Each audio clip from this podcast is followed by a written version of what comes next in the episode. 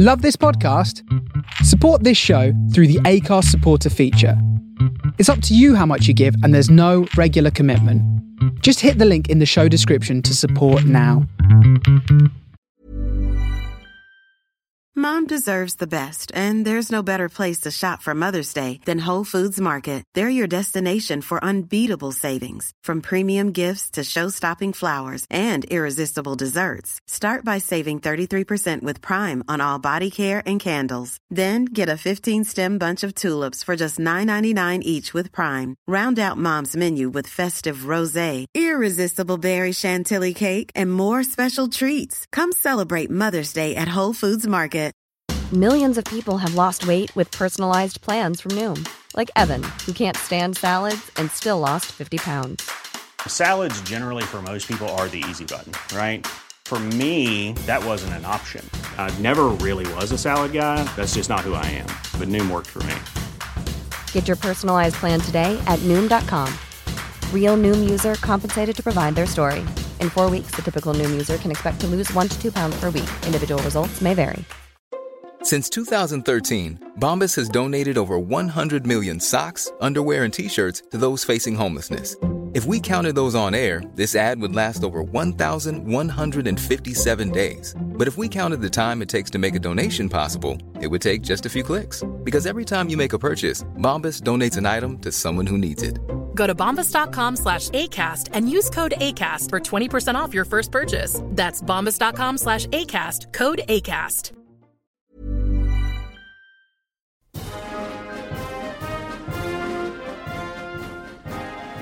Welcome to the Battlefield Show. I am Scott Gibson, your Commander in Chief, guiding you through the battlefield of life. You know what you're here for. No more messing about. Stick the tape in, hit the track, onwards!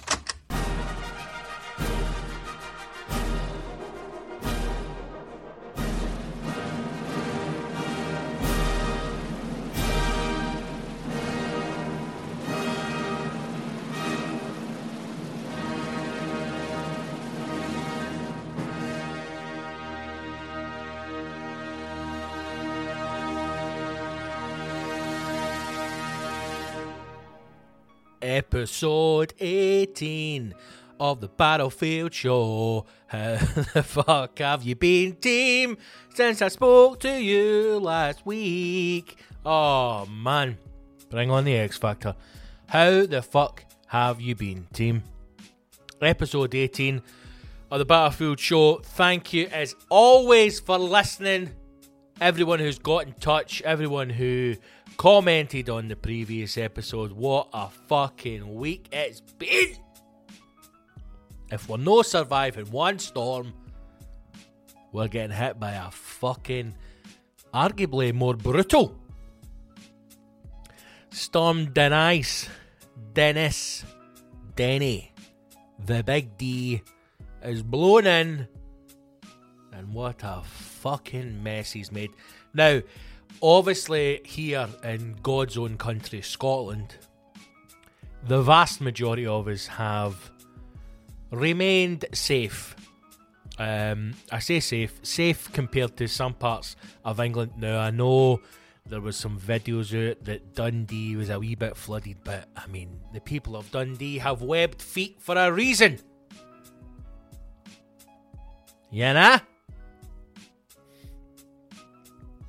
If a part of the country is going to become slightly waterlogged, then the web feet people of Dundee are, are top of the list to cope with such a situation. Most of the time, when the weather does hit, um, it's England that seems to get it. Uh, a record number of flood warnings, from what I understand, were were issued. Um, and I saw, I think, listen, I was watching the news, as most of us do uh, the last couple of days, or the last few weeks anyway, just keeping adrift of what's happening with the old La Caronia virus. Um, we'll talk about that at some point later on, but certainly the, the, the flooding that was on, it's nothing new, right? Every year, especially the way the weather's going, England seems to be underwater. Is it funny? Uh, listen, I'm not here to say you know that we should laugh at these things, but you know sometimes it's a bit funny, you know. There's an old woman being rescued on. I want to say a dinghy, but it was it's the shittest looking dinghy I've ever seen in my life. And I mean, to be fair to the news guy, right? To be fair to the news guy, and and I, I have I have touched on this previously there, where I do think the world's changing, where I think we're kind of moving away a bit more from this kind of softness of, you know, just accepting that people are idiots, and and maybe actually start to call them out on their idiot behaviour. You know, because there would have been a time when an old woman, a pensioner, who was trapped by the rising sea waters, rising, you know, to maybe two and a half feet, but it was it was rising nonetheless. And uh, she's rescued, and, and a news person would have gone in with all the empathy flowing from their pores and said, "My God, you're just saved! Thank goodness." Uh, everything's okay, and you know, tell us your story. And if you can possibly cry on camera, then that might get me a studio job instead of being out here in the fucking pissing wet. But this guy actually said to you know, um, what do you think of the the people who rescued you? And she said the usual and Lizard, they're fantastic. What they've done saved my life. Maybe a bit of a stretch. I mean, if she'd lay on her back, she could have floated to safety. But you know, they, they in a, in a way, they saved her life. And the follow up question was Can I ask why you waited in the house so long when you were told, you know, that, hey, your sofa's going to be underwater? And I thought, fucking right on, mate. Ask her. Why have you waited in the house, hen? When we've told you the streets fucking Atlantis? And our response was classic. I just I just didn't think it would happen this this quick. There's a real. Is it an arrogance or is it just a kind of. Maybe it is an arrogance of some old people that are like, we're, fu- we're fucking going nowhere, Betty. We fought and died in the war for this country. You were born in the 60s. It doesn't matter. My father fucking died for this country. And I'll be damned if I'm leaving because there's fucking flood water. Fast forward two years. We've lost everything, Betty. See if see if you buy a house on a on a flood plain, right? D- do you are you even allowed to be shocked if it floods? I mean, I saw I saw a thing on the news the other night um, talking about the, the weather because people always get angry with the weather, right? And and I just wish I think that's the final frontier of honesty within kind of daily reporting. Is for when they go and let's go to Carol with the news, and Carol's just standing there with a pint and a fag on the go, going, I don't know, I don't know. Look out the window, look out your fucking window. That's how you tell what the weather is, especially in this country, especially in Scotland. As I sit here just now and record, I am a mere five minutes out of recording. I do a wee bit of prep, a wee bit of prep, 10 minutes at the start to kind of get set up, right? And within this space of 15 minutes or so, I have gone through three different weather patterns. We've gone a beautiful blue sky to sleet, and now it's grey and pissing rain.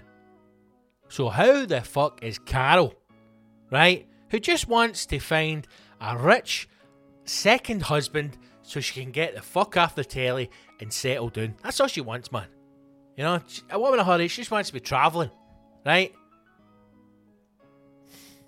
How is she meant to tell you to the fucking minute what the weather's going to be like? Nobody fucking knows. Nobody knows. And now they're talking about investing hundreds of millions. Again, because nothing just costs 40 quid anymore. Everything's a hundred million. Anything the government wants to do. See if you are any way, you know, a contractor or a business that perfect. I mean, surely you're just constantly chasing government contracts. If you're the guy or woman, if you're the company who like, even provides stationery, fucking bin liners, you're the company that sends toilet paper to the government. Boom, five hundred million.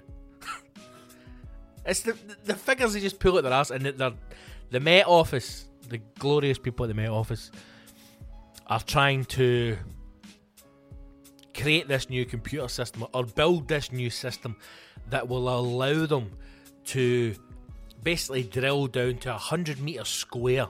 So they'll be able to say exactly to a point of 100 meters squared what the weather will be like across the country so that they can give a bit more warning as to things that are going to happen, whether it be adverse weather, things like flooding, things like high winds, you know, anything that could affect, I would imagine, businesses or, or people's lives, they will be able to give you a further response to it.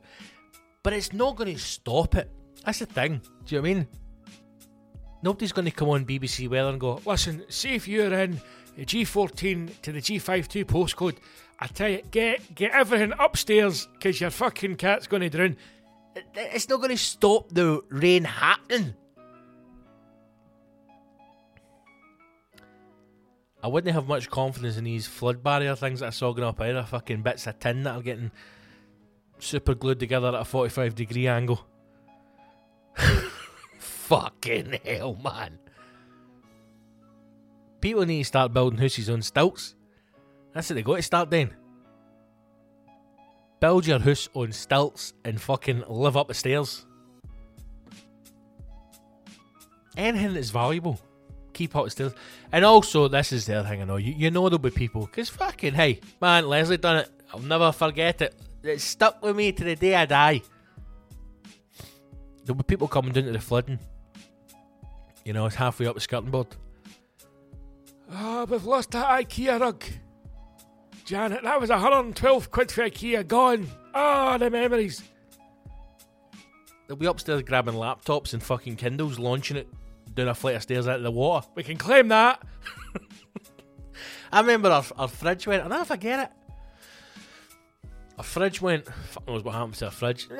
Nowadays, fridges don't necessarily go, you know. Fridges have become, certainly, I think, in my lifetime, arguably the safest household appliance. I can remember not long ago, you, you, you wouldn't dare go on holiday without turning your fridge off. You know? Or you might come back to the fucking gable end of your house missing. Fridges were Fridges were a dangerous thing back in the day. You know, I don't know if they were working for the fucking the RA or something, but uh, you wouldn't. Hey, you couldn't leave your fridge for 48 hours unattended without the risk of exploding. No, nowadays, you'd, fu- you'd fucking go. Hey, I'm going away at the end of the month. We're going to Amsterdam for five days. Will I be turning my fridge off? Well, oh fuck. I'll know even. And here's how. Here's how safe fridges are now, right? I can even leave stuff in my fridge unattended while I'm at the country. You know? I can say to the fridge, mate, we're, we're away, we're going to the dam for five days. Big man, I've got it covered. I've got it covered. You leave the crispy tofu and the oat milk in here. I'll fucking, I've got it covered. On a side note, um, sitting watching the football match last night, Manchester United Chelsea, wonderful win for Manchester United. Um, still extremely frustrating to be a Manchester United fan, but are the glory days coming back? Probably not. But it was a good win. Um, and it was half time, and I was going to turn over to check out some news or check out some Sky Sports news. And I says to the missus, Is there anything you want to watch just now? And uh, she got up and says, No, I just need to go and turn my tofu over. And I thought that is the most middle class thing. That's the most middle class thing anybody has ever said in their fucking life. Getting their lunches sorted for work. Is there you want to watch? No, I need to go and turn my tofu over. fucking hell. Oh. But yes, fridges are uh, amongst one of the uh, safest household appliances now. They've got their act together, you know. Like I said, there was a there was a time when we we all slept in our, in our beds in the knowledge that there was a a potential bomb feet away from us in our kitchen. You know, it could go it could go at any point. Huh? Pensioners terrified to go to Blackpool for a fortnight in case they return to find that the fucking fridge freezers exploded, taking out half the street. Now, fucking leave it running, man. Leave it running. Um, the fuck was I talking about? Aye, so she she claimed for her fridge freezer once. Um, I don't know what happened to it, broke or a power cut as well. Fucking no, no, no, no, no, a good power cut in a while. I saw a post the other day on online somewhere. And it's like people who were born in the noughties, what they will never experience. And it was, you know, usual fucking bullshit writing. I mean, if you're born in the noughties, the things you'll probably never experience getting leathered off your parents, one, and a blackout. Blackouts used to be a fucking a rare time. You'd wake up in the morning, the the alarm at the side of your bed says midday, flashing away, you're going, the fuck's happening? Ah, oh, power cut in the middle of the night, knocked the alarm out. I don't know the last time I had a power cut. Again, hats off to the government of the times who fucking got their shit together. But I saw a fridge went, stick to the fucking story. It's got fridge went, claims a fridge, and uh, it, it, may have come up in conversation around, you know, what was the contents of the fridge so that we can reimburse you. And of course, uh, the bold Leslie claims to have had fucking wagyu beef inside a salmon in the freezer, you know? Yes, the fridge is worth 500, but there was six and a half grand worth of contents in the fridge. you know? so the, the, weather has been um, it's been bad, man. It's been bad. It's been wet. It's been windy. Uh, I think Sunday night was as bad as the weather. I've seen it. Taking the tour manager out for a walk. It was like, are you fucking kidding me? On it was. It was a kite. The dog was a kite. He had he was airborne. and I was he had his wee jacket on, right? Because it was pissing me rain. I don't want to get the fucking the rain wet, you know. And uh, I don't know if it became too loose around his neck, but the wind got into his kind of wee, his wee gilly, his wee puffer jacket, and he was fucking inflated, man. the dog was inflated walking down the street. He was not impressed. He was not impressed with the weather at all. But uh, I suppose you just got to kind of batten down the hatches, don't you? It passes relatively quickly, and I, I don't. I don't imagine this will be the end. Of it. I think this is. I mean, we were sold. We were sold a lie on global warming. No one really told us the truth. You know, we we all expected. I think when people were first really discussing global warming, I mean the ozone layer, that used to be a big thing. There was a hole in it. Is there still a hole? You know, you to be using aerosol cans. Remember they days? Everybody's still spraying Lynx Africa. Let's a fucking secondary school dance. Who knows if there even is an ozone layer? I don't know. Unless people talk about these things in the news, I don't know anything about it. But we were sold a lie, man. We thought we were going to get summers in fucking January. You know? Barbecues in November. And the people of Scotland were on board we were on board with it. I mean, we were on board with the idea of recycling, doing our bit for the environment, protecting the earth that we inhabit, but we were also on board for thousands of years of grey sky and rain. And hopefully, maybe something would change and we'd start to get an actual bit of summer. But no, all that's happening is adverse weather snow, rain, high winds constantly. So Storm Dennis has fucking done his bit, man. England's underwater. People have lost fence panels. But I hope you stayed safe out there. If you've uh, if you've been affected by Storm Dennis, then hey, I apologise. I apologise. It's fuck It's fuck out day with me. But I hope that you've been. I hope you've been all right, team, in the last in the last week.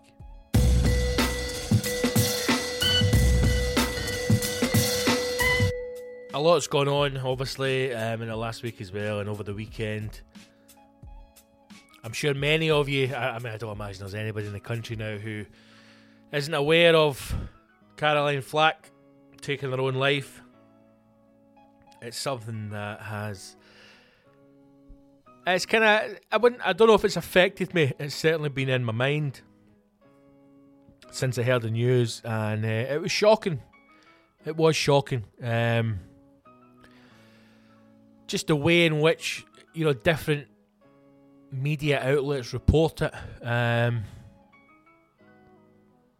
because I don't think it should be reported as a as a, her passing. Um, because the woman took her own life, you know, and I, and I think that I think the use of language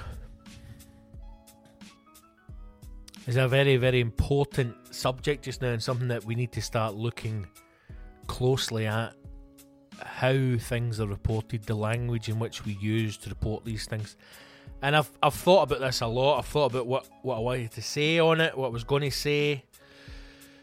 And uh, it's a difficult one because the thing that keeps ringing in, in my ears is, is, is some of the kind of, I suppose, what would be regarded as traditional left news outlets reporting as her, her passing. And, and I think it's important to remember that she didn't, she never died in the sense that you know, she passed. The woman took her own life. She she committed suicide, and it's important that that is remembered, not in the wrong way, but in in the sense that a young woman, because she was forty, right? That's that's no age at all. A young woman who had a a career ahead of her, an incredible career in, in, in media was pushed to her limits and beyond by people in this country, by the media in this country, by the CPS. And she felt that she had no further option. She had no further outlet. She couldn't continue to suffer the way she was and she she took her own life. And it, it's shocking, and it's shocking, and it, it's also shocking to see the vast false outpouring of grief from a number of people involved in the media, a number of people who I have the misfortune of knowing personally. People who will post things to the fucking cancer that is social media because they want to be seen as being, you know, finger on the pulse uh, with the in crowd. And I imagine at the same time berating agents because, hey, there's an opportunity here, you know? Get me on radio, get me on telly, I'll talk about mental health.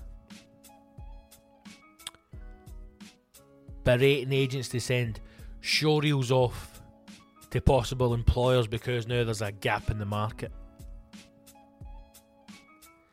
It's a it's a disgusting time that we live in.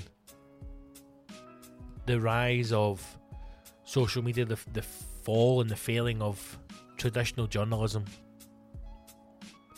I do a bit at the end of each episode where we look at news items and and I do so because one, I find some of the news items quite funny, but two, I, it's also a piss take because the stuff that makes it our news is either things that you know don't need to exist in the world, or just bile and hate. There is a, a kind of a buzz sentence just now that's going around where people will say, in a world where you can be anything, be kind. And kindness will only get you so far. Kindness uh, is a is is one of those things where it's it's shocking to me that we are in a time where we have to remind people to be kind. You should be kind. That that shouldn't be something that has to be reminded of you or forced upon you. You should be kind to people. But sadly, that's not the case. That's not the case with the vast majority of people in this country, in the world, the vast majority of people who we know. It's not the case. There's a whole push just now for don't buy the tabloids, don't buy the Sun. That's not. It's not. That's not going to end. It's not going to stop people will continue to buy these newspapers, people will continue to buy these gossip magazines, people will continue to click on these clickbait links that are abusing people, that are spreading lies, that are spreading hate, that are spreading hurt, people will continue to look at them, to spread them, to pass them on, to comment on them, to build on the lie, to snowball it. People will continue to do that because there are a lot of horrible people in the world. There are a lot of fucking cunts in this world. Each and every one of us will know them. Each and every one of us will know people who manipulate others, who hurt others, who abuse others. They do it for their own gain. Some of them even do it just for pleasure because they're just a nasty person. I cannot remember the guy's name, and I apologise. I, I, should have had his name, but he was, I believe, Caroline Flack's uh, dance coach when she was on Strictly, and he was on Sky News, and I happened to see the clip that had been replayed over, and I thought, for the first time, I have seen someone who has genuine anger for what's happened, and that is what you need. We need a mixture of empathy, and we need a mixture of anger because that is what gets things done. And he said, uh, talking about the comment of we live in a world where you can be anything, be kind. What he said was, I don't want you to be kind, I just want you to shut your mouth. And that's it. The majority of us are good people. The majority of us are nice people. You'd never go out your way to, to intentionally hurt someone. But we need to kind of take a step back on it and look at it in a, in a, you know, in a bigger context, in the sense of if we spread lies about people, if we spread gossip about people, it's hurtful. It's hurtful to them. It might not be a physical pain. It might not be anything that you're even aware of, but you will hurt people through your actions. If that is then blown up to the scale of mass media, and someone who is in the spotlight and who is hounded by the press to the extent that Caroline Flack was, it can drive people to suicide. And we just need to take responsibility for our actions. And it's easy for us to cop out of it and say, well, you know, it doesn't affect me or I'm not directly involved in it. But we all are in some way. We all are.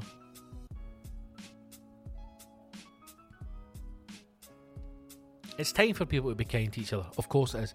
But it's time for us to fucking cut the bullshit. It's time for us to change as people. It is, man.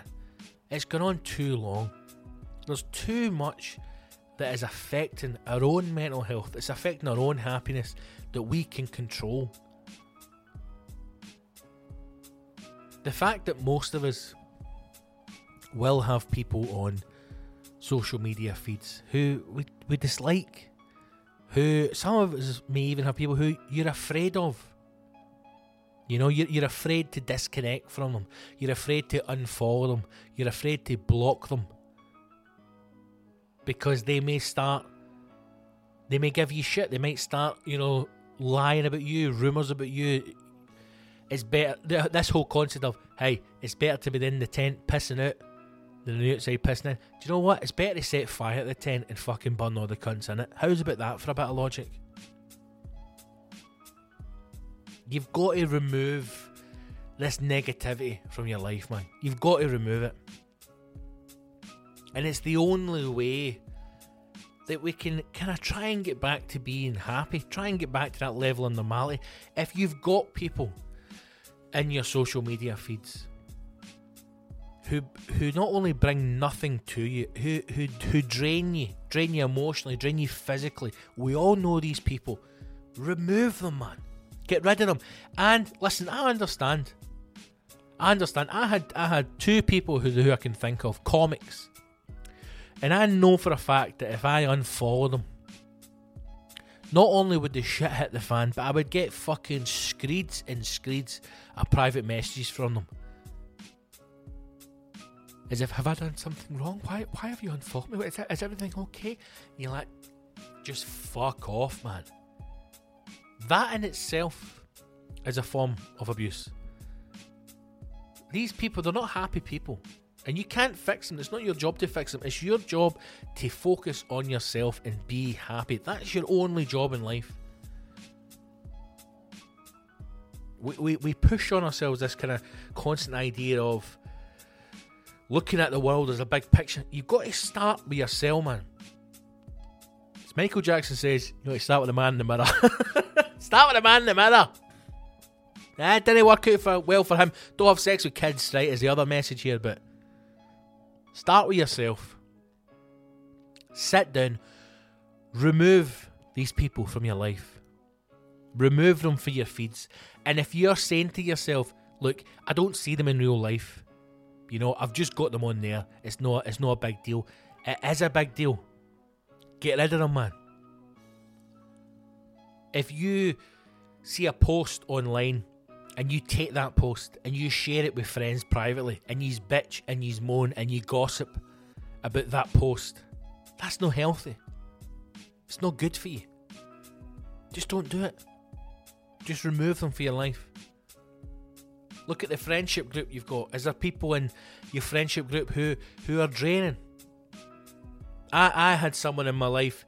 Uh, thankfully, they're not in my life anymore. I don't have anything to do with the person, but who who they used to call me, and I'd be on the phone for them for maybe about an hour. And this was another comic, and I'd be on the phone each time for about an hour. And when I came off the phone, I can remember I would put the phone down and I would be physically drained because all this person would do would be to offload on me.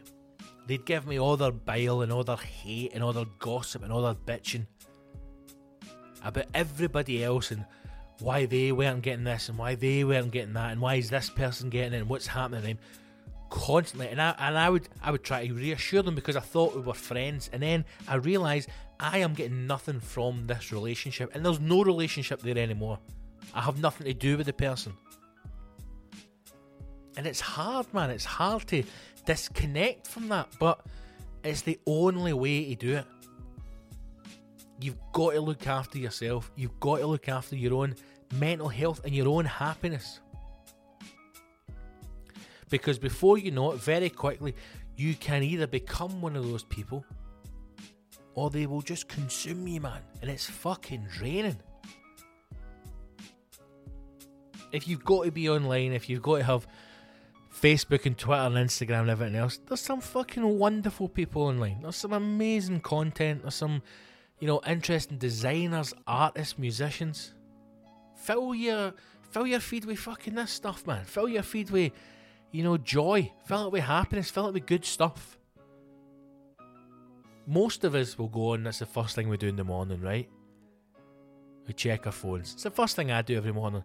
I open it up and I go Twitter, Facebook, Instagram, and I go straight to messages. I see if there's been any messages, and then I go to my emails and I see if there's anything I need to can I get on quickly when I get up and get started work.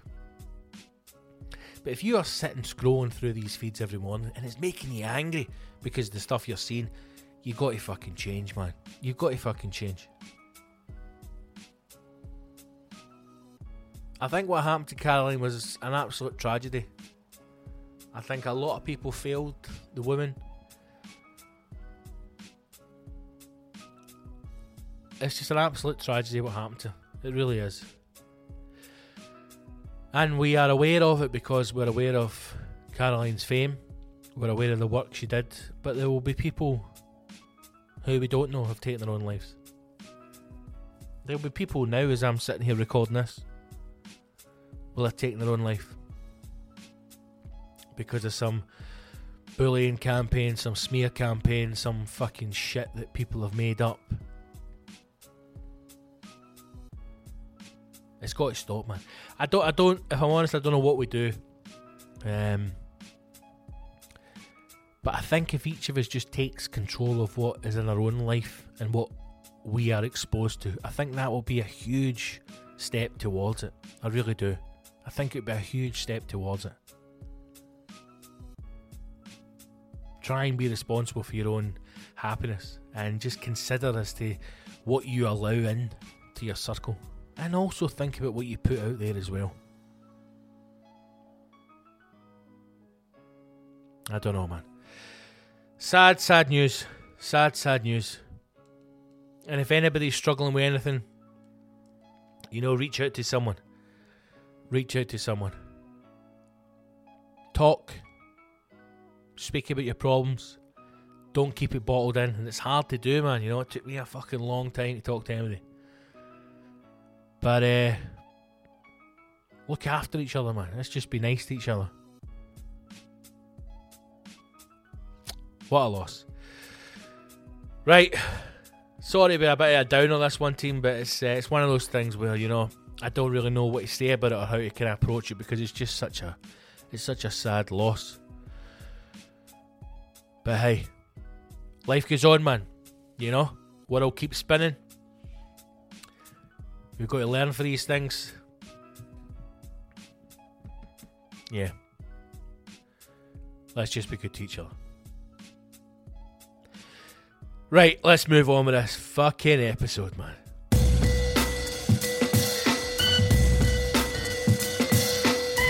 Let's do some listeners' questions that we failed to have on the last episode. Um, and there's some fucking there's some fucking belters this time. Um, good questions, man. You uh, are getting good at questions. We're still getting the odd one or two. What one of the fucking Golden Girls would you shag? We're still getting those questions coming in, right? And I understand that. I understand that my comedy net is vast. Okay? I understand that not only am I getting a few Guardian readers in there, hey, I'm, I'm scooping up a couple of Daily Sport readers as well. All are welcome at the Church of Gibson. All are welcome. I will treat you no different, my brethren. But all I'm saying is, if you're going to ask questions like, what one of the Golden Girls would you shag? I'm not going to answer that question, right? It's Blanche. We all know it's Blanche, but I'm not going to go there in depth. But hey, all are welcome in the Church of Gibbo. Instagram, Twitter, and Facebook, people have got in touch across the fucking board. ScottGibsonComedy.co.uk. You know the fucking website by now. All the links are there. Facebook, Scott Gibson Comedy, Twitter and Instagram at Big Scott Gibson. Now, someone who got in touch on Instagram, Jude Smith.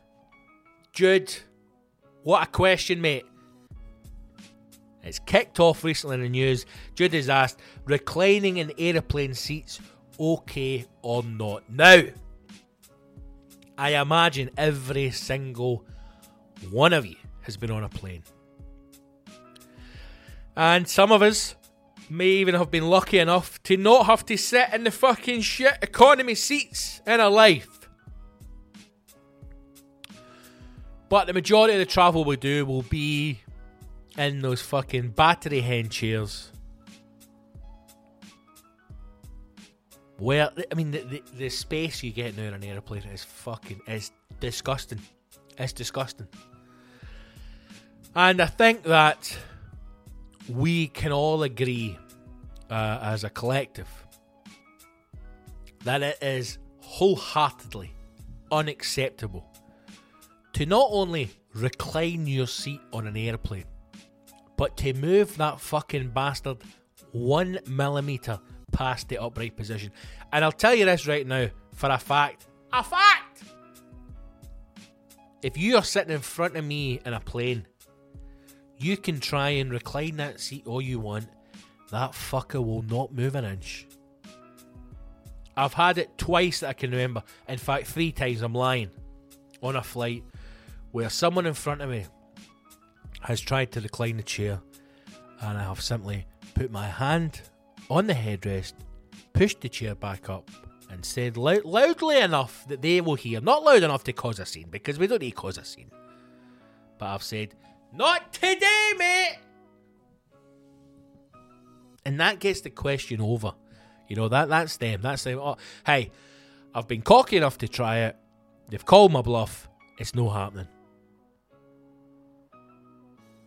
Now, if you get a fucking cunt, right? Let's just call them what they are. If you see if you're on a plane and you recline your seat, you're a fucking piece of shit cunt, right? You are a bag of human waste. That's what you are. You are saying to everybody else on that plane, I am a bag of human waste. Right? So, if you encounter one of these cunts and they put your seat back, they recline their seat. So you now effectively are sitting in almost a fucking hairdresser's position, like you're washing their hair at a sink, right? Smother the cunt. Smother the bastard. Get him in a fucking headlock, put him to sleep, and then put his chair back up. That's what you do. Or just eat your dinner off his head.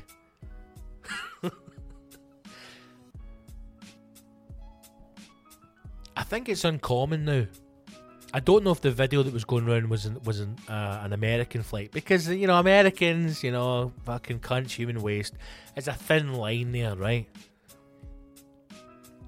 I certainly would never recline my seat on a plane ever because there's just no space. I mean, the space you have in the seat alone is fucking shocking.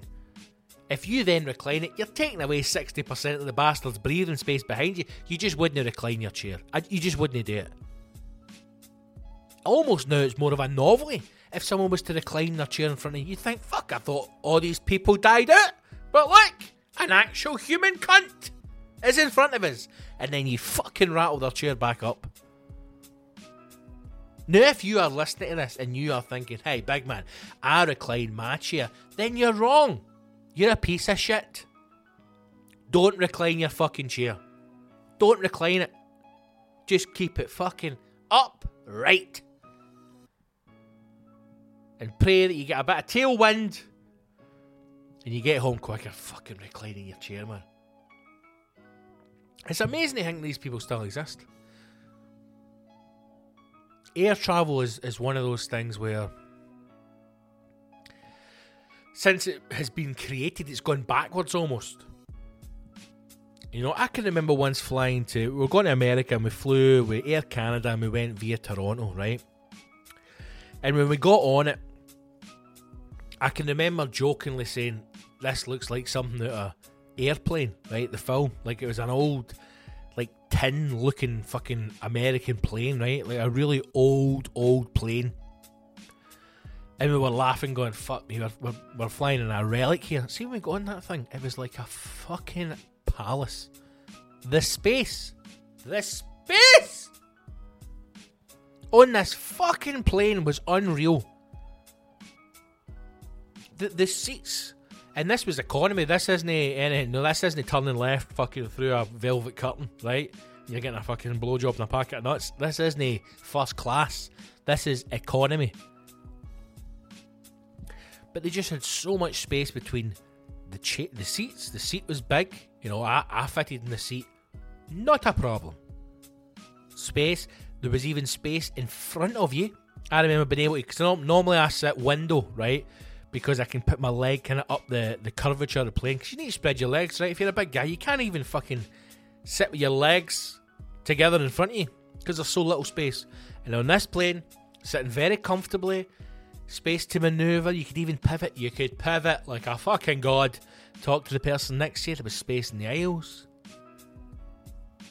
And I remember thinking, this is what travel used to be like comfortable. You know? And then fucking Stelios and the bastard Ryanair came along and went, listen, we could get an extra fucking 600 seats jammed into this bastard, charge them £5, make it up in the overheads. If you want to sneeze or fart in the plane, that's 50 pence, and we'll fucking make a killing.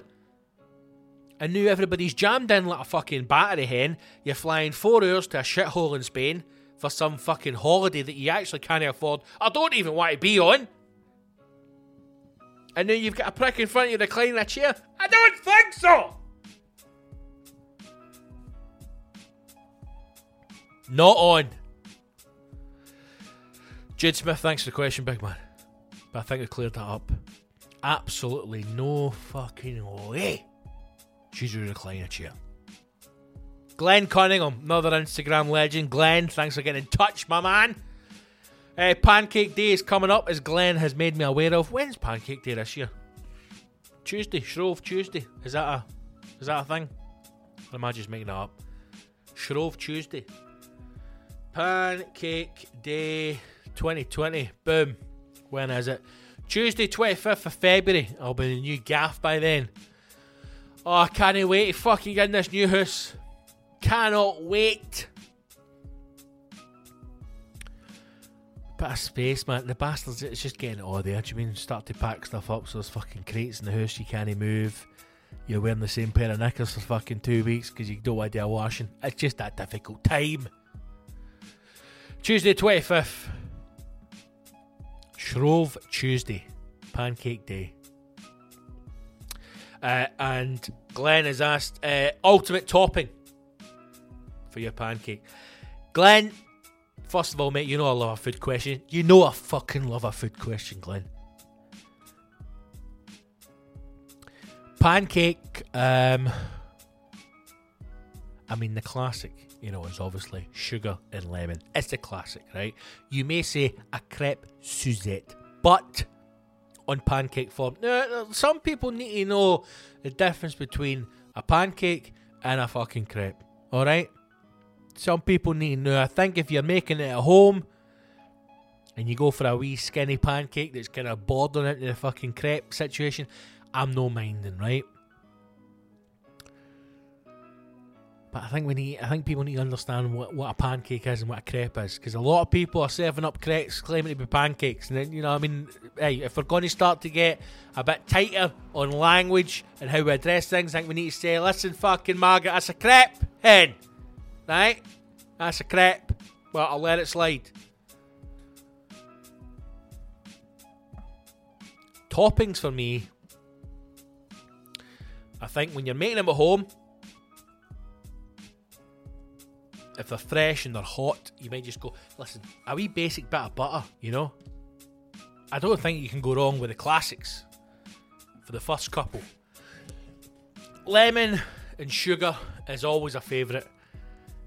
But I think if you're if you're gonna if you're gonna make the pancakes, right, I think you want to go now you go jam, right? You can't go wrong with jam.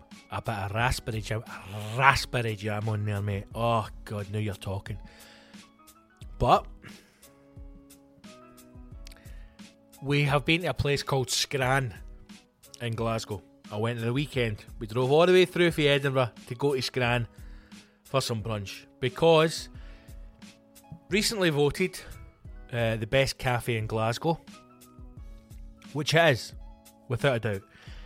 I would probably even go as far to say that it's the best in Scotland, if not the UK. And even though it has its negatives, and the only thing that's negative about it is the size, it's tiny, right? I wish to God they would have a fucking bigger space. But that's the way it is. So even the fact that you need to queue up to get a table because it's so fucking busy the food that they do is, I mean, phenomenal doesn't even begin to cover it. It is sensational food. Now, now it's brunch, right? It's variations of eggs Benedict, uh, a couple of specials in there, pancakes, French toast, that kind of thing. Stuff that if you know how to cook is easy to do but so many places fuck it up because one, they don't care. They want your money, they want you in, they want your money, they want you out. The food in Scran is fucking sensational and it's the consistency. Every single time you go, the food is amazing. Every single time. There's never been a time when I've gone when it's been shit. And that's the problem I'm finding just now in Edinburgh. I'm struggling to find a place to go for brunch or go for a decent breakfast because every time I find someone I think, aye, this is okay, I go back and it's shit the second or third time round. The consistency isn't there, or the staff are fucking assholes. I found a place in Stockbridge that was nice, it was alright, it was expensive, it was far too expensive for what it was, but I thought, fuck it, do you know what, I'm going to have to pay a bit more. One, because it's Edinburgh, two, because it's Stockbridge, and it's the only place I can find that's decent. Went back a second time, wasn't as good. Went back a third time. Not only was it shit the third time, the fucking attitude of the staff is awful. But Scran is sensational. If you're in or near Glasgow, get to it, man. Get to it. It's in Dennistoun, right? But one of the things that they had in there once that I tried was a variation of French toast that I've also had in pancakes. And it was maple syrup. And then a kind of Nutella mascarpone cream so effectively, cream cheese with Nutella mixed through it, and then blueberries and fruit and different things. And fuck me, a taste sensation. So if you're looking for a possible pancake topping, Glenn Cunningham on Instagram, that could be a fucking shout, mate.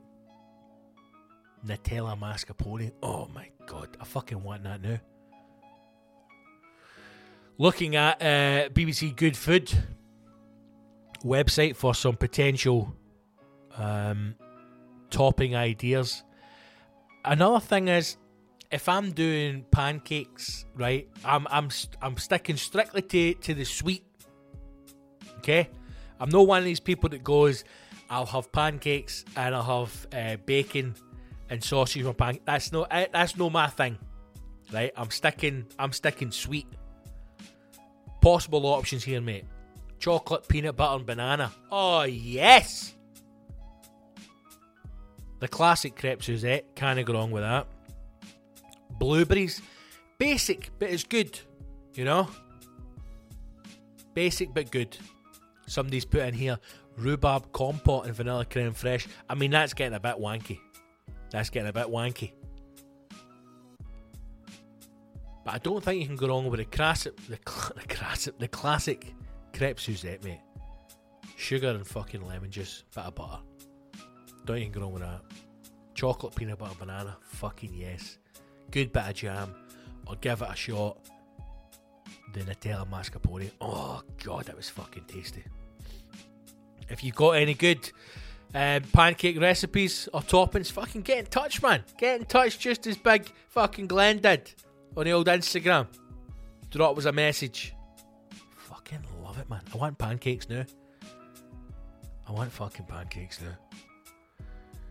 Let's go to Facebook, man. Stuart Kyle, uh, good listener, uh, has got in touch. Thanks, Stuart. Stuart has asked, "Is it mental to have an Instagram account for your dog?" Stuart, it is not. It is not. And I know that the bold Stuart has an Instagram account for his dog. Um, I think it's at Elvis the dog or Elvis the dog on Instagram. Check it out. He's a fucking cracker, the wee guy. Absolute wee cracker. Um, no, I was I, I did a, a Burns Supper event last month, and I was working with a guy who does like kind of I don't know show manager you would probably call him, and he's an actor as well, uh, and he's worked with the people who run the event, unique events in Edinburgh for, for a number of years, done a few things with him, and he helps out during the course of the the month for the festival and he was he was telling me that they've got a wee French bulldog who's got his own Instagram account, and the fucker's got more followers. That I mean that that's when it, I know for a fact if I was to do an Instagram account for the tour manager, right, the fucker would have more followers than me in a matter of weeks. I know that Instagram, right. If you're a dog or a cat or any kind of animal or a bird that gets her bangers out or fucking flings her hips when she dances, whatever it is, right, you're gonna get the followers, okay? It's basics, right? I don't think it's wrong to have an Instagram account for your animals. I think it can be quite good and quite funny. Um, there are a number of animals who I follow on Instagram. Um, I suppose there's probably people you could class as animals as well, but I like it. I think it's good.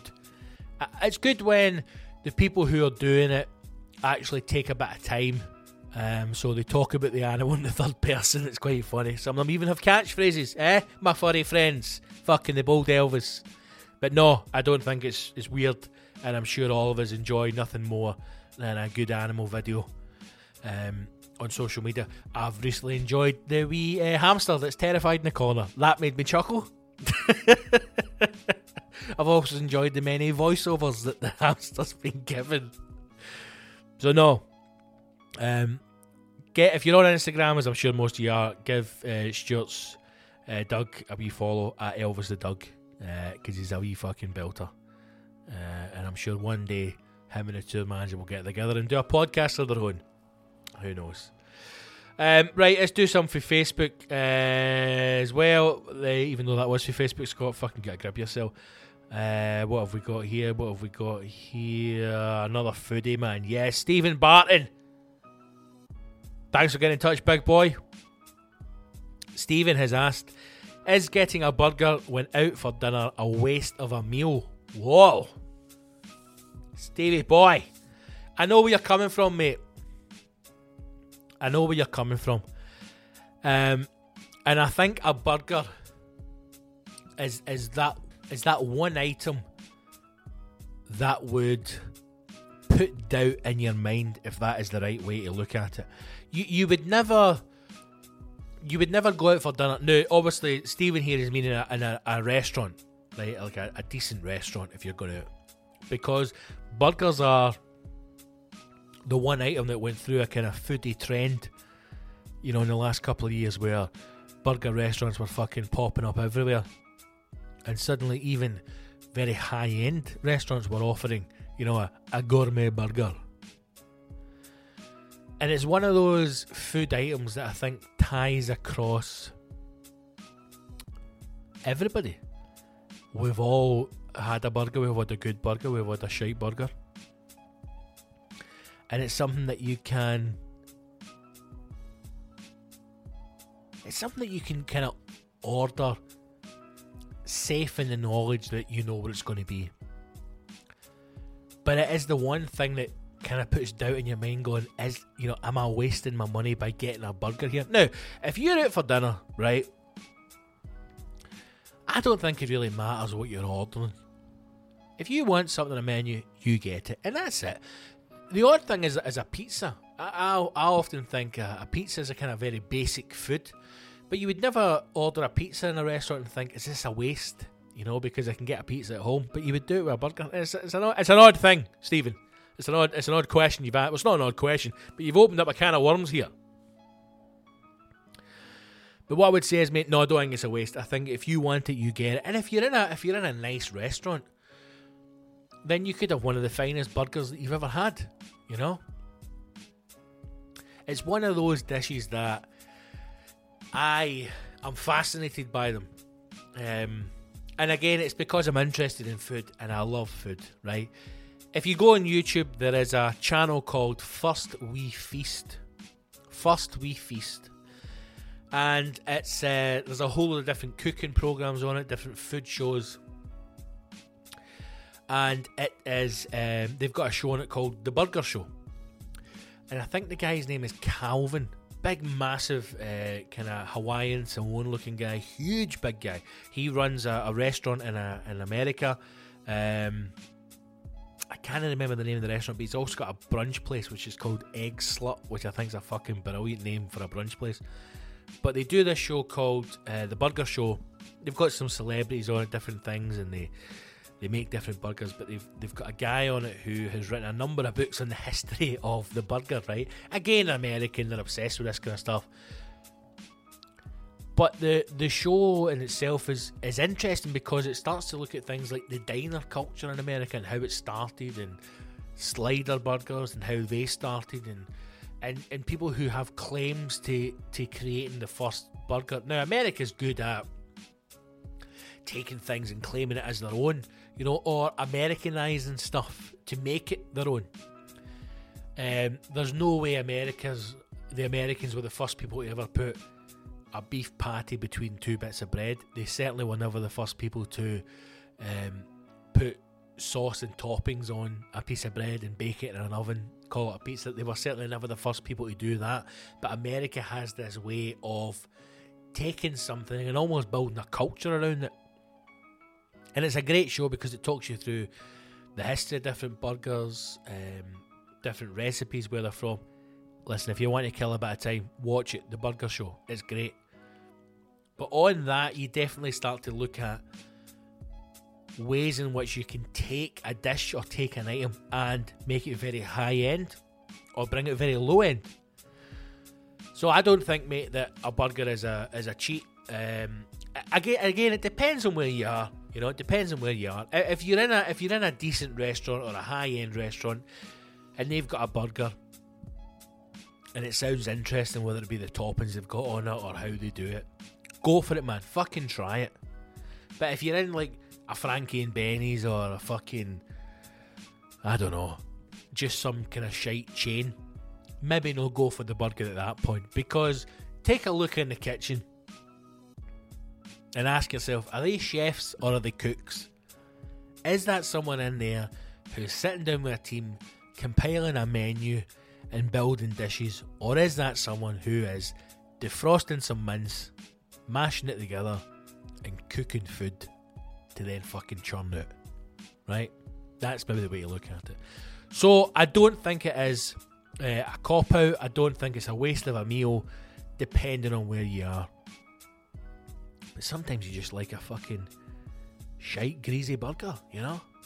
I love a Five Guys, man. I know some people think Five Guys is shit, but I think I think Five Guys is a pretty a pretty decent burger. And and burgers are one of those things that you can't hide behind, you know?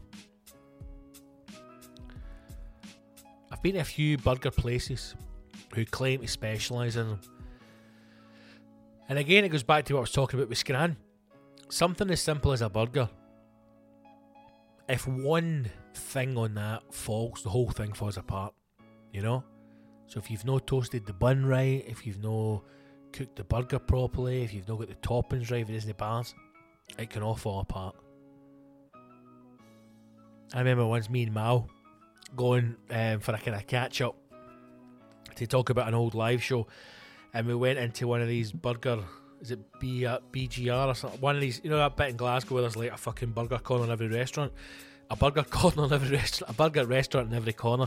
And we went into one, and, and, and Mal had been in before, and we ordered these burgers. And they went because it was like six pound on a lunch menu, and it was shit. Right, it was shit. It was nothing that you couldn't make at home.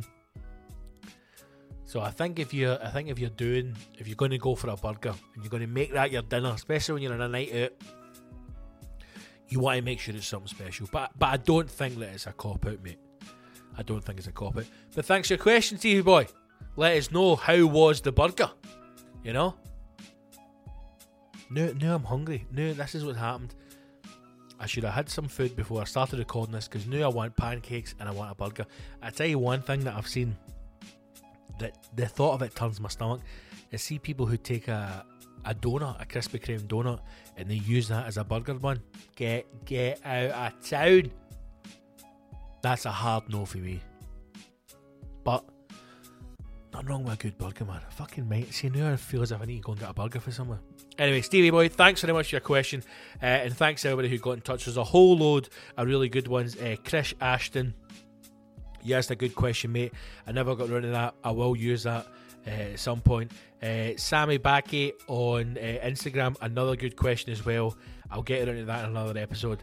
And uh, Ian Mac 24.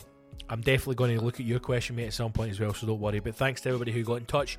Instagram, uh, Twitter, at Big Scott Gibson, Facebook, Scott Gibson Comedy. Go to the website, scottgibsoncomedy.co.uk. Sign up to the mailing list, follow the links, and uh, yes, we will do more of these on another episode. But thanks to everybody who got in touch. Right, let's um, let's start to fucking bring this bastard into a close, shall we? Um,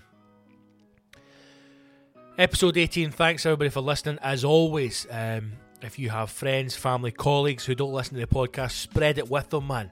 The numbers are growing each and every episode that we release.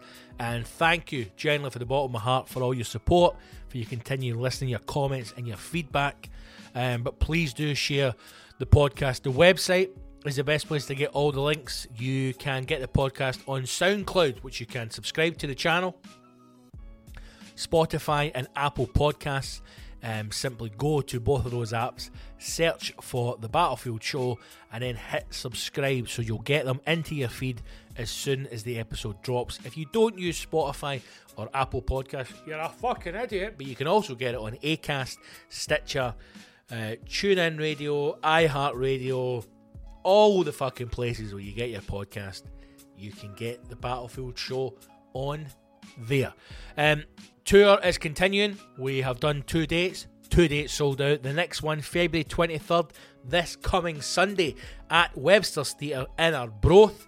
If you are in or near Arbroath, please do get your tickets there. Hopefully, we can sell that out and keep it fucking rolling. But we will see. It's always a wonderful night up there.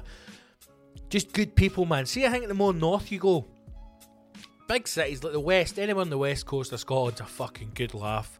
Uh, and then you get you get. Do you know the only bit of Scotland that's odd, man, is is the east, the lower east. See, kind of Edinburgh and down that coast at the borders. Basically, the closer you get to England, right, the more fucking stuck up they get. But up north, up that east coast, Arbroath, go down to Dundee, and then come into kind of Kirkcaldy, Dumfries, you go as far out as Aberdeen, Elgin, Peterhead, all these places, man. Brilliant, and always a great night in Arbroath because it's a fucking beautiful space, man. It's a great wee room. Staff are incredible. The people that run the theatre are just lovely.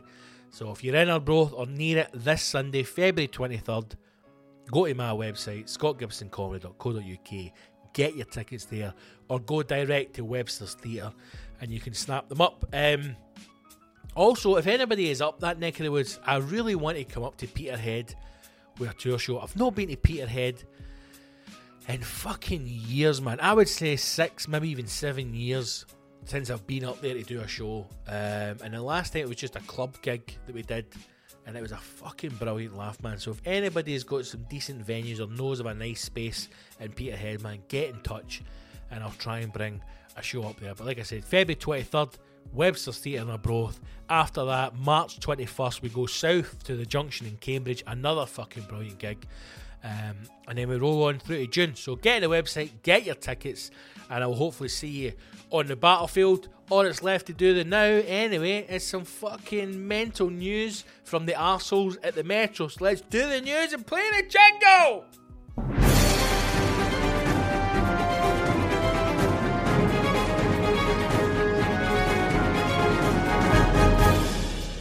Today's headlines Mum regrets fake tan. Woman finds mixtape. And two asses go for a walk.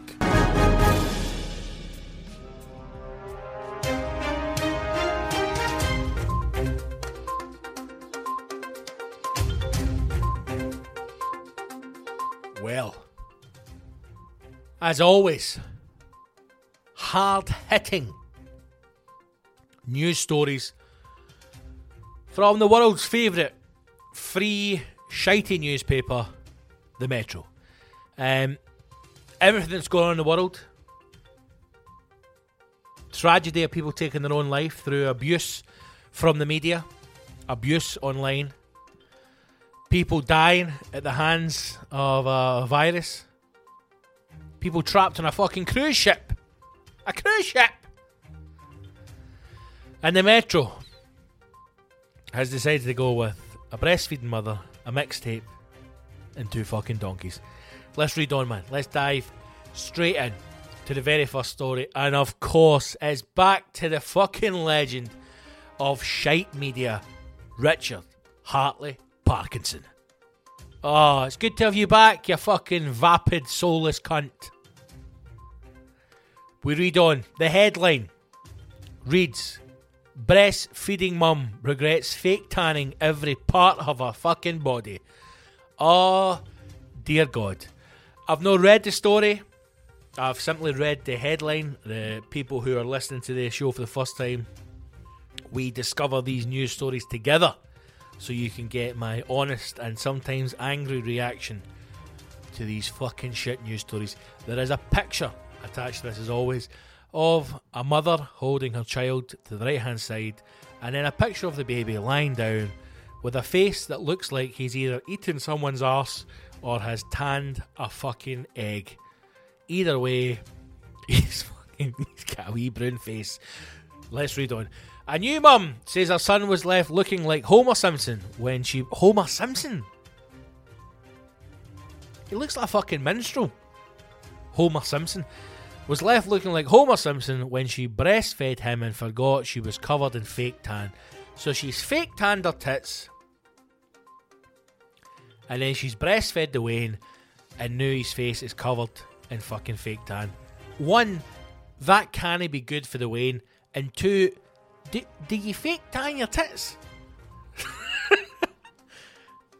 I, oh, I'm asking for a friend here. Obviously, Mama's goes to sunbed uh, there'll be an occasional top up of a tan for a night out, very occasional, where it may be a, a mitt believe is the technical term, will be applied to the areas where skin is showing to give a, a more brown uh, coating.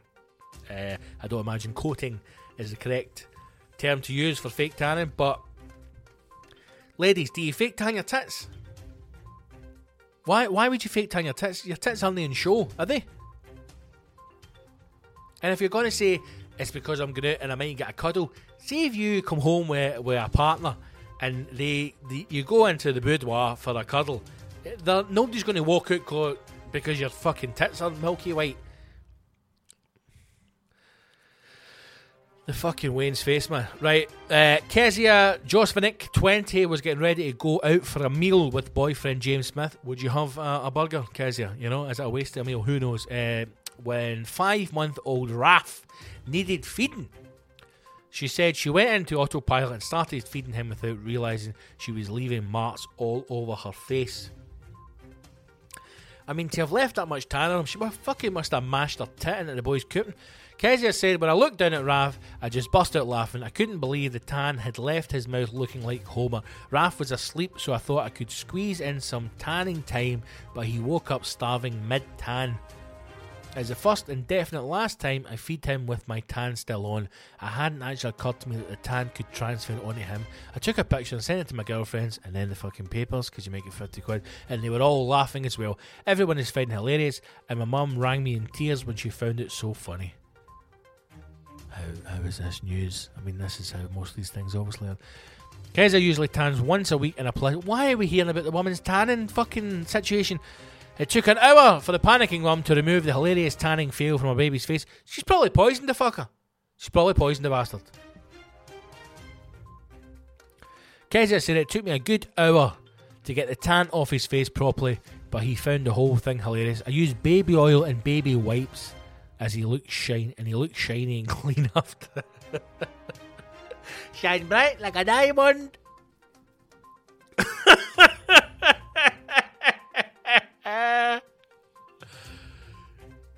The mother goes on to say, Fortunately, Bondi Sands tan is really good for your skin. No, a fucking baby skin hen!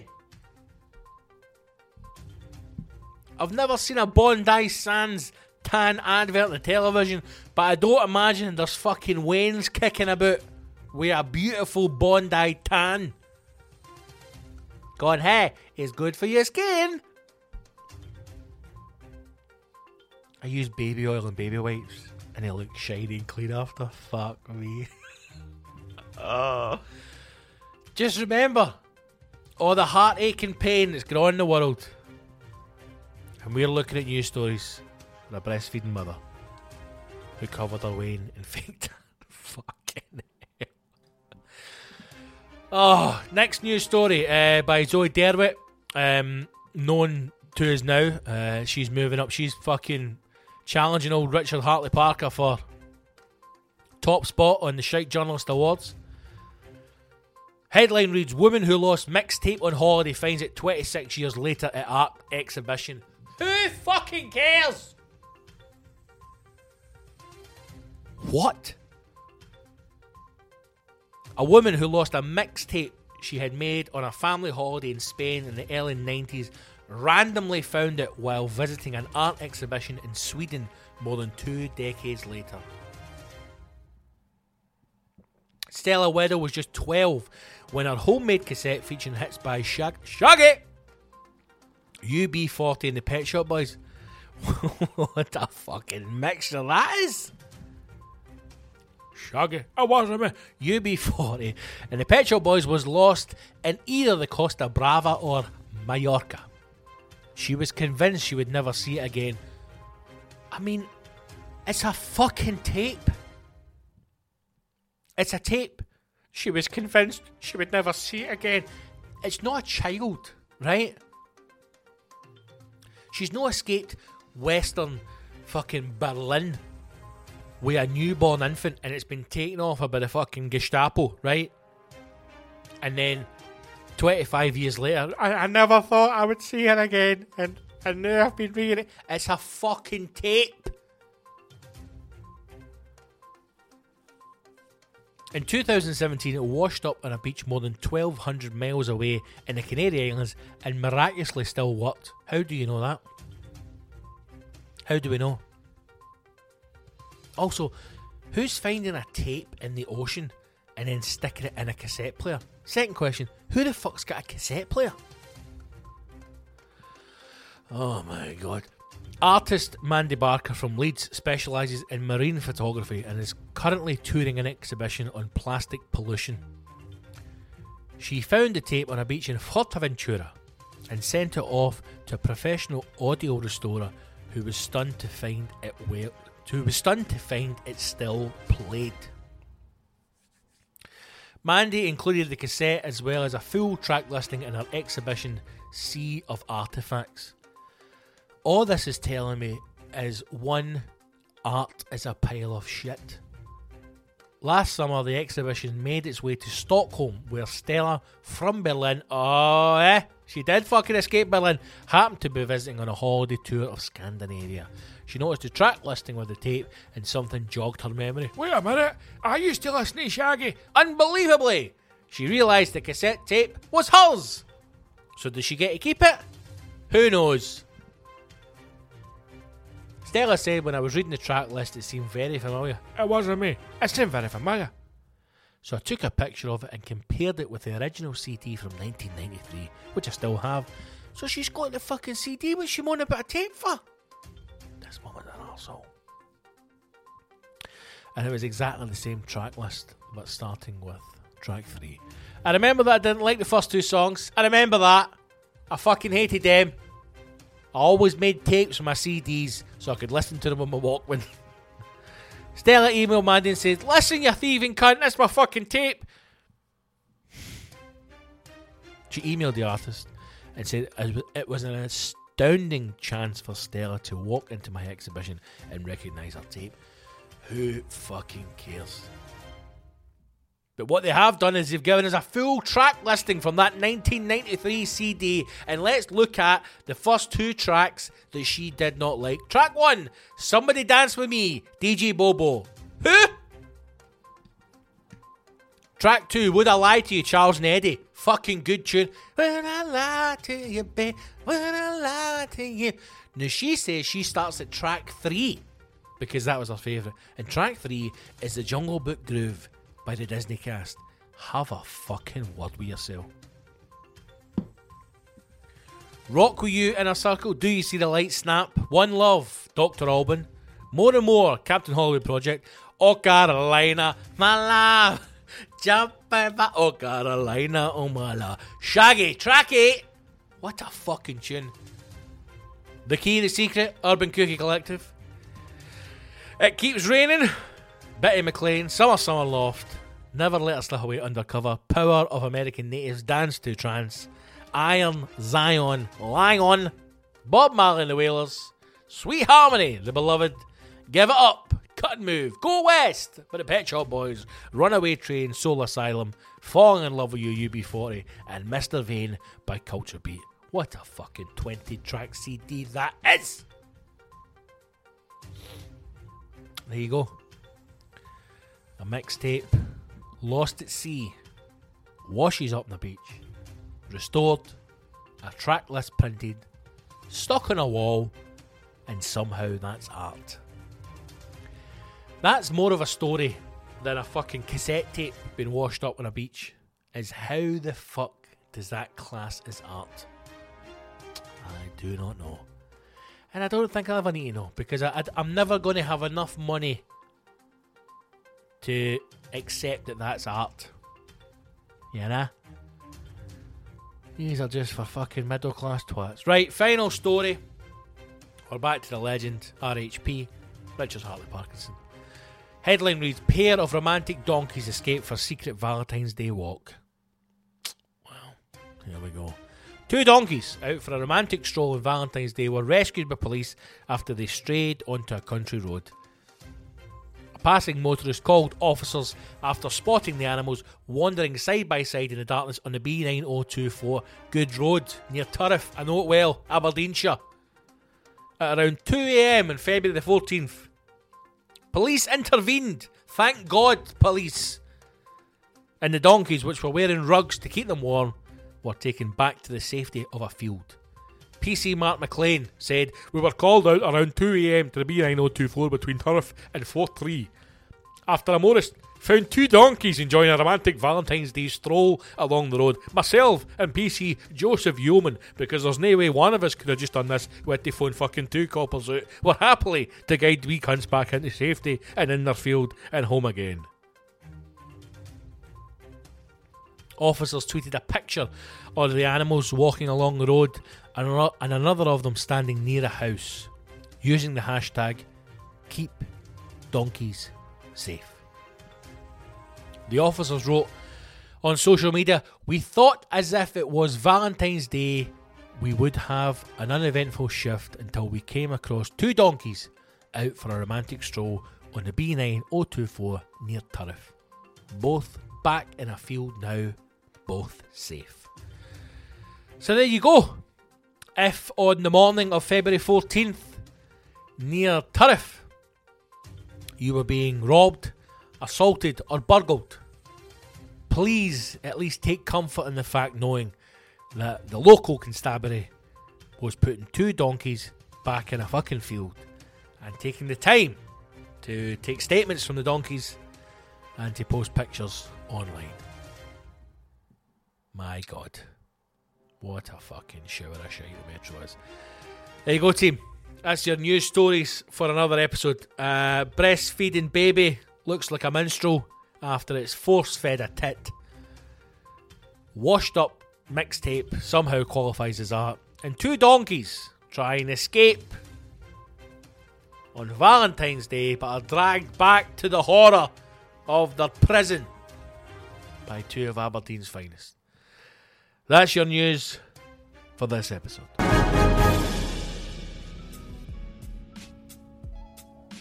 Episode 18 in the bag, team. As always, thank you for listening. Thank you to everybody who got in touch for your questions. Thanks to those who got in touch who I wasn't able to read them out, but I will get them on another episode. You can be assured. If there's anything you'd like to ask, questions, or topics to discuss, get in touch. Website is scottgibsoncomedy.co.uk. All the links to social medias are there. Uh, Instagram and Twitter at Big Scott Gibson, Facebook at Scott Gibson Comedy. Drop us a wee line and I'll get it on one of the other episodes. As always, help grow it, man. If you've got any friends, family, colleagues who don't listen to the show, give them a wee nudge, get them to listen and subscribe. SoundCloud, Apple Podcast, Spotify. It's the easiest way to get new episodes into your fucking feed. Um, that's it. Tour dates coming up this Sunday, February 23rd, Webster's Theatre Arbroath, then March 21st, Junction in Cambridge. If you're in or near either of those two venues, come along. It's going to be fucking great. Look after each other, be kind. If you find any cunts, call them out. Remove all fucking hate from your life, and let's start to try and have a bit of happiness. Thanks to everyone again who listened, who got in touch. I appreciate everything you do, team. Uh, I will hopefully see you on a battlefield very soon. Take care of yourself, stay safe, be happy. On.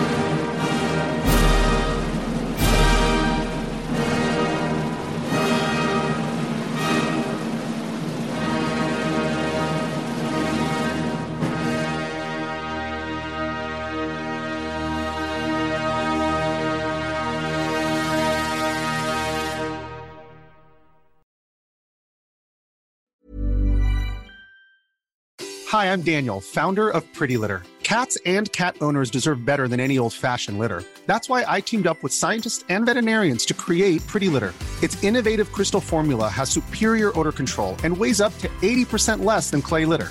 Pretty Litter even monitors health by changing colors to help detect early signs of potential illness. It's the world's smartest kitty litter. Go to prettylitter.com and use code ACAST for 20% off your first order and a free cat toy. Terms and conditions apply. See site for details. Even when we're on a budget, we still deserve nice things. Quince is a place to scoop up stunning high end goods for 50 to 80% less than similar brands. They have buttery soft cashmere sweaters starting at $50, luxurious Italian leather bags, and so much more. Plus, Quince only works with factories that use safe, ethical, and responsible manufacturing. Get the high-end goods you'll love without the high price tag with Quince. Go to quince.com/style for free shipping and 365-day returns.